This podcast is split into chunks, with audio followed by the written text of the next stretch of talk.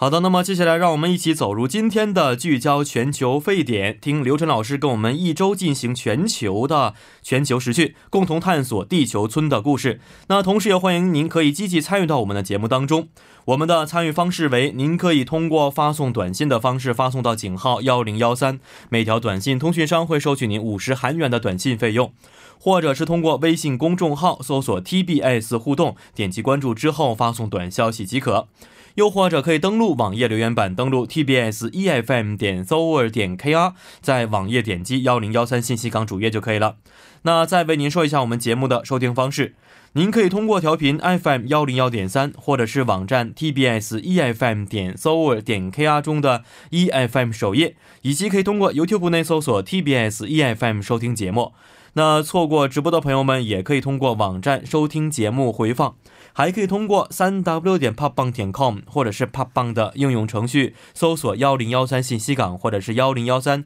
新星行来收听也是可以的。 那么在收听广播同时也希望广大亲爱的听众朋友们不妨的随手点击关注， 因为我们节目也是需要大家的点赞的。 好，那首先有请我们今天的节目嘉宾刘晨老师，你好。 大家好，主持人好。 嗯，你好， 我是刘晨老师。 哦对啊，上一次我们开始就改口称为刘晨老师。 对，我要慢慢的习惯这样一个称谓。是的是的。嗯， 好，那今天给我们带来第一条关于时国际的时讯是什么呢？ 最近呢，这个国际的这个很热门的消息还是很多的哈，但首当其冲的当然要数这个最新的诺贝尔奖这个奖项的揭示啊，相信大家都有已经很多朋友都已经关注到了。而今年呢，诺贝尔奖的众多这个呃消消息当中啊，最让我们引起我们关注的可能就是这个物理学奖的获得者了。哦，为什么呢？啊，因为今年的物理学奖获得者他们有这样一个总结，就是说他们研究的方向是不一样，获奖者有 三位哈，他们研究的方向是不一样的，但是他们总体的来说，他们研究的中心就是一个关注着人类的命运，关注着宇宙从何而来，关注我们人类呢又何去何从啊，这样说起来确实是，好像哲学一样。对对对，而且他们都是把从不同的角度来探索宇宙，其实最主要是探索人类的未来该怎么发展这个问题啊。是给大家介绍一下，就是在当地时间的十月八号， 瑞典皇家科学院宣布 将二零一九年诺贝尔物理学奖授予詹姆斯·皮布尔斯、米歇尔·马约尔和迪迪埃·奎洛兹三位教授。 那么普林斯顿大学皮布尔斯教授奖呢，他的对他的表彰说是在物理宇宙学的理论发现。 那么日内瓦大学的马约尔教授和奎洛兹教授获奖呢，对他们的表彰呢是发现了一颗围绕太阳型恒星运行的外行星。 嗯，听起来很难以懂，没有懂是啊，这跟我们人类的未来和我们何去何从有什么关系吗？ 首先呢，啊，我给大家简单介绍一下这三位的他们的这个研究的一个方向啊。 这个马约尔和奎洛兹呢，他们是一个呃搭档的教授， 这个奎洛兹是马约尔的学生。 那么在一九九五年十月六号， 历史啊被这两位物理天体物理学家给改写了， 就是因为他两个首先发现距离地球 五十点九光年， 被称为飞马五十一 的一个位于飞马座的恒星啊，它拥有一个行星。 这是什么？这代表什么意思呢？ 这是第一个被发现的太阳系外的行星。 嗯啊，所以说这个概念如果对天体比较感兴趣的朋友可能会可能会知道这是一个什么样的概念啊，就是从此呢也正就逐渐的被人证实这个系外行星已超过了三千五百颗，而且数量还在攀升。简单来说就是在他们研究之前呢，人们没有发现太阳系外还有别的行星。 嗯，对，嗯，你还是没有懂。说实话，从名从名字就没懂今天。刚才我们是两个人的，原来是三个人，是不是？啊，这是两位，这是我刚刚说这前两位。那么另外一位呢，这个教授我们刚说叫皮布尔斯教授，他呢是被世界上 普遍认为的最领先的理论宇宙学家之一啊，因为这个理论宇宙学家他们通常研究的，比如说是什么呃核合成啊、暗物质、宇宙微波等等这些，而他呢正是在这样的一个理论里，给世界啊这样一个学科的理论做出了非常非常大的贡献。嗯，他的好几本这个教科书，比如说什么物理宇宙学、宇宙的大规模结构等等，嗯、都已经成为现在该领域的一个可以说是教学大纲了。哦，同时呢，这个皮博尔斯呢为大爆炸啊宇宙大爆炸的模型也是做了非常非常多的贡献。所以说，将今年的这个物理学诺贝尔物理学奖颁给了这三位，可以说是为这个宇宙啊天体物理学造就了奠定了这个理论研究基础的三位伟人啊、嗯、哦，这个物理学其中也包括了天体物理学，是不是、嗯、它不光光是我们在高中学的什么力呀、啊嗯、是相对的，然后等等这样的一些基础物理方面的，还包括各个方面的物理学知识、哦、天体物理学呢也是现在人们非常非常关注的一点，因为现在因为我们很多人都喜欢把这个事情放在一个我们未知的世界，对，所以说什么天体物理学、量子物理学这些通常都是被我们不管是喜欢的人还是专研究的人挂在嘴上的一个、嗯、想当年我那么喜欢物理，现在居然一点都听不懂、嗯、都还给老师了我也是哦，好，这个是物理学方面发表了今年获奖的这三位教授，是不是？对。但是很多的同同学还是不太很清楚这个每年诺贝尔奖啊虽然是鼎鼎大名，但是里面包括哪些奖项不是很清楚、嗯、是我们都听说过诺贝尔奖哈，也好像听说谁获了诺贝尔奖，没有我们这种的诺贝尔什么播音奖、诺贝尔演艺奖，没有这样的是吧？那要不要再给我设立个诺贝尔减肥奖呀？那你也获不上奖，好像是。我来给大家简单介绍一下什么是诺贝尔奖啊。诺贝尔奖呢是根据瑞典化学家阿尔弗雷德·诺贝尔的遗嘱于一九零一年开始每年颁发的五个奖项，它包括什么呢？包括物理、化学、生理学或医学啊，这是一个一个领域啊，生理学或医学、文学和和平。一共这五个啊，物理、化学、生理或医学，还有文学，还有和平。人文方面呢是文学和和平奖。对、嗯。那么一九六八年呢，瑞典中央银行设立了瑞典银行纪念诺贝尔经济科学奖，那么人们通常把它称为诺贝尔经济学奖。啊，所以说诺贝尔奖呢普遍是被认为所颁奖的这个领域内的最重要的最高的奖项。嗯嗯嗯，是。但是我听说这个诺贝尔奖评奖的这些评委们好像就几个人，是不是？这个不是很清楚，是吧？哦，你在哪？你在哪给我看到这条消息？给我分析一下呗。啊，以前这个中国的那些科学家有几个人曾经获过奖嘛？不是，哦、所以呢，啊，很多的一些质疑的声音就是说，这么几位评委评选出世界最伟大的各类科学家，应该是不是特别权威的？因此，这个诺贝尔奖的分量呢，可能要比它的本身的科学性要更加强一些。嗯，它的代表性意义更强一些。这个诺贝尔这个评审委员有几位组成？嗯、这个我还不知道。但是这个评选的过程可以给大家说一说啊，哦、它分为比如说先寄出邀请啊，嗯嗯就是诺贝尔委员会，它有一个这个评审的一个委员会叫诺贝尔诺贝尔委员会，他们会向够资格的这些人呢发出邀请，嗯嗯嗯然后呢还要提名，嗯、然后还产生小名单，然后通过小名单呢，顾问会审查小名单，嗯嗯然后再产生诺贝尔奖。总体的一个跨度，从最初的这个发出邀请到这个评审出来这个获奖者呢，大概跨度是在一年的时间。哦，所以说我觉得，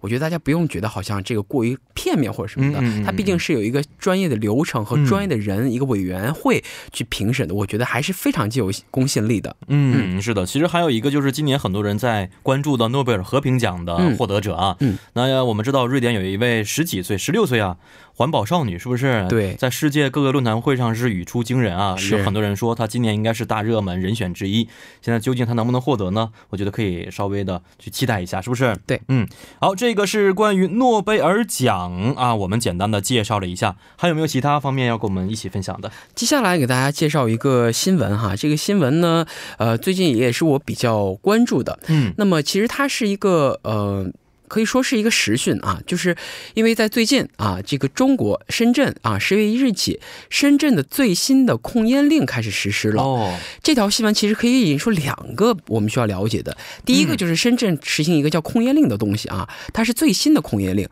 那个据了解，最新版的《深圳经济特区控烟吸烟条例》呢，我们一下把它简称为控烟啊，这个控烟条例哈，它呢里面内容明确了标示这样一点，就是说。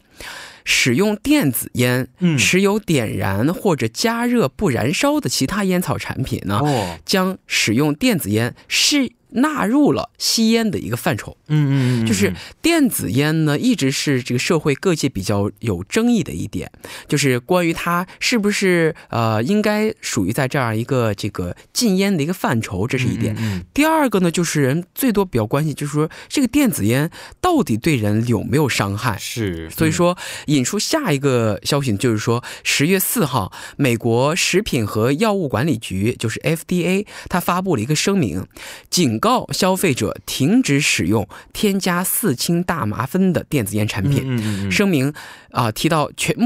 广告就是说电子烟对身体是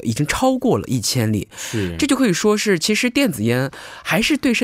害的，它已经被美国很多州已经是禁止销售电子烟，包括美国这个最大的全球购物网站听说也呃很多这个电子烟的产品已经下架了，也代表着它确实通过一些案例啊或者是医学方面印证对人体是有害的。就是但是呢因为这么多年电子烟其实在这个市场上流通了很多年，在全世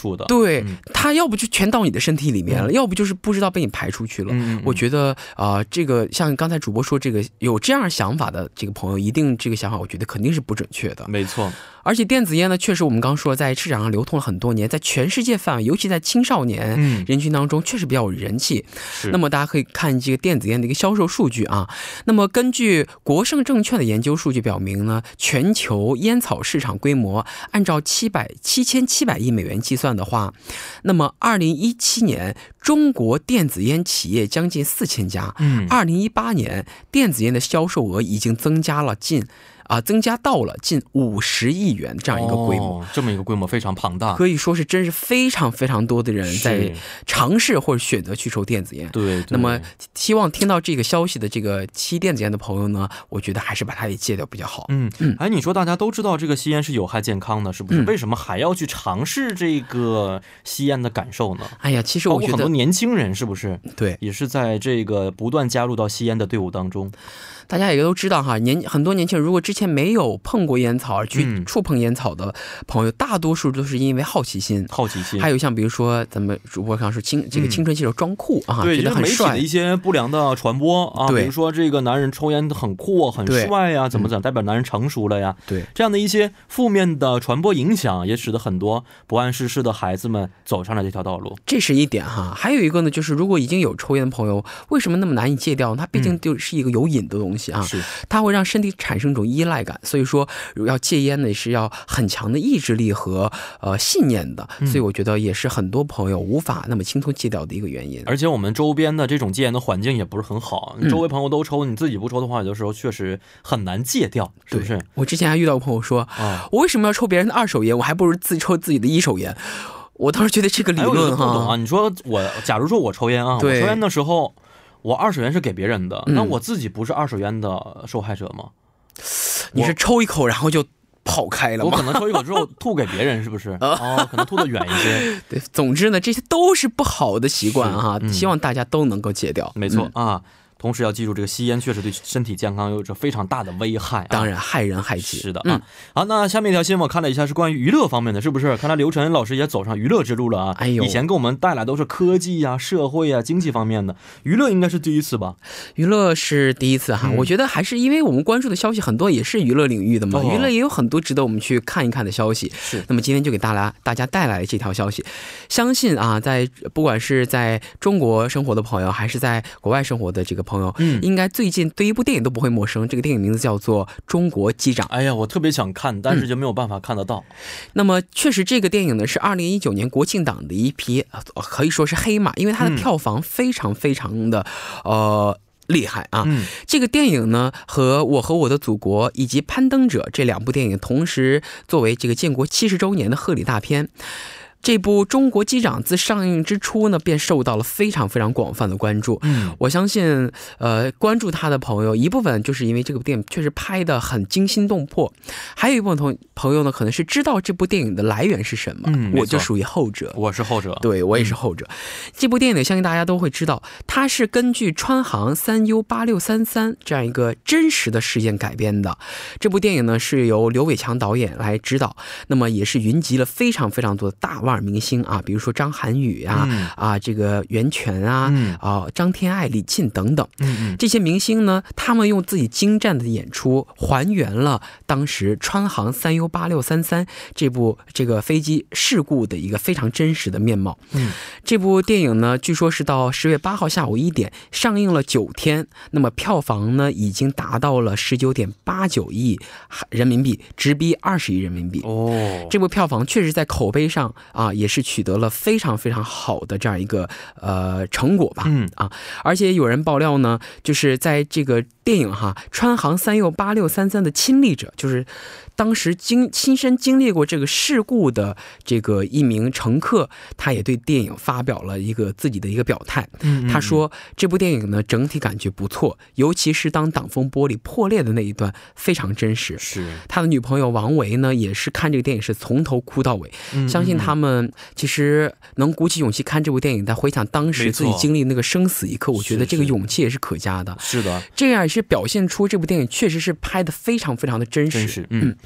呃，而且我听说啊，这里边两位原原型机长啊，他们其实很不想回到这个回忆当中。嗯啊、呃，经过了近一年时间的这种心理疏导之后，才重重新走上岗位。对，包括当时被这个挡风玻璃破碎之后，吸出呃机外的这位副机长，是不是、嗯、一直很难驾驶飞机，因为就是心理上的这个恐惧感一直没有克服掉，应该是，所以看得出来当时这个恐惧的环境，这个那个时刻到底是多么令人惊心动魄，是不是？对，嗯，也希望这样的事情呢不会再发生了啊。嗯、好，看一下下条新闻，也是最近深受国内朋友们关注的一条新闻。对，接下来这个新闻呢，也是让很多中国朋友比较不开心的一个，讲、嗯、很有意见的，就是相信大家对这个前段时间啊这个莫雷事件哈，当然都不会陌生。他呢在自己的一个啊、呃，首先我这个关于这个莫雷事件我就不多说了啊，现在大家都知道他在自己的所谓的一个社交媒体的上面传上传了一张啊、呃、涉港啊，就是涉涉及香港事件的一个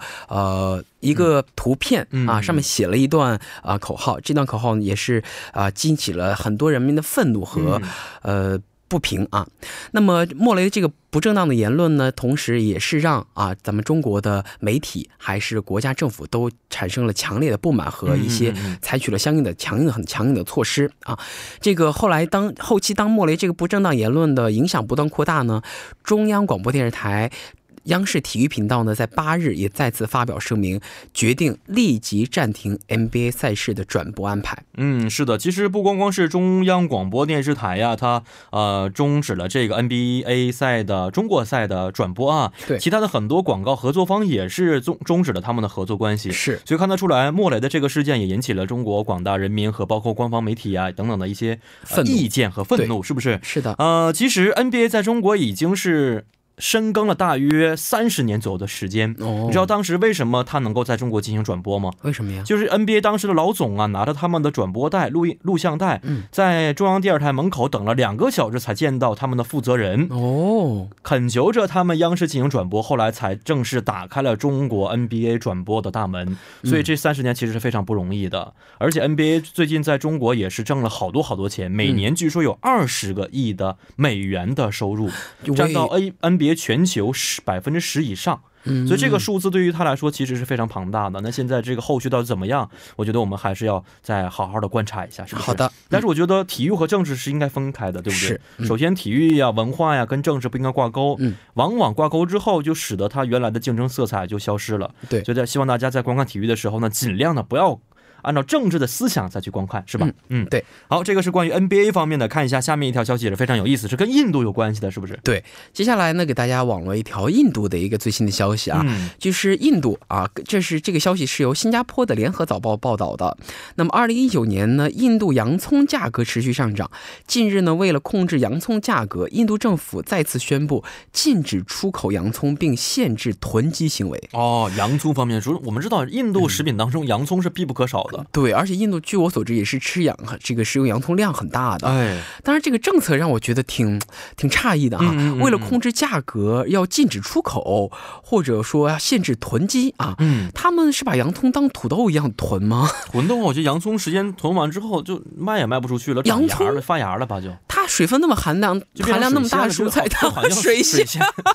对，不过洋葱，水鲜和洋葱我是分不清的，你能分清吗？它水鲜啊它没有这个开花时候没有发芽时候长进这个小洋葱，是啊，对，其实我还有很多这种误食水鲜中毒的情况，把它当洋葱吗？对，洋其实洋葱你放家放时间长，它也会长芽子，对对，那就不能吃了，听说对啊，水洗就得囤上，是吧？太会长芽子，对对，那不能吃了，听说对啊，我就明白了。因为产量少嘛，大家必须要吃它，所以就得囤上。 是吧？对，而且印度洋葱的产量锐减，随后发生了大鱼和洪灾呢，更使得洋葱短缺的情况迅上加霜。其实看到这儿我就明白了，因为产量少嘛，大家必须要吃它，所以就得囤上，是吧？对，而且洗肥贵嘛，洗肥贵可能价格就上升，对对，而且我们也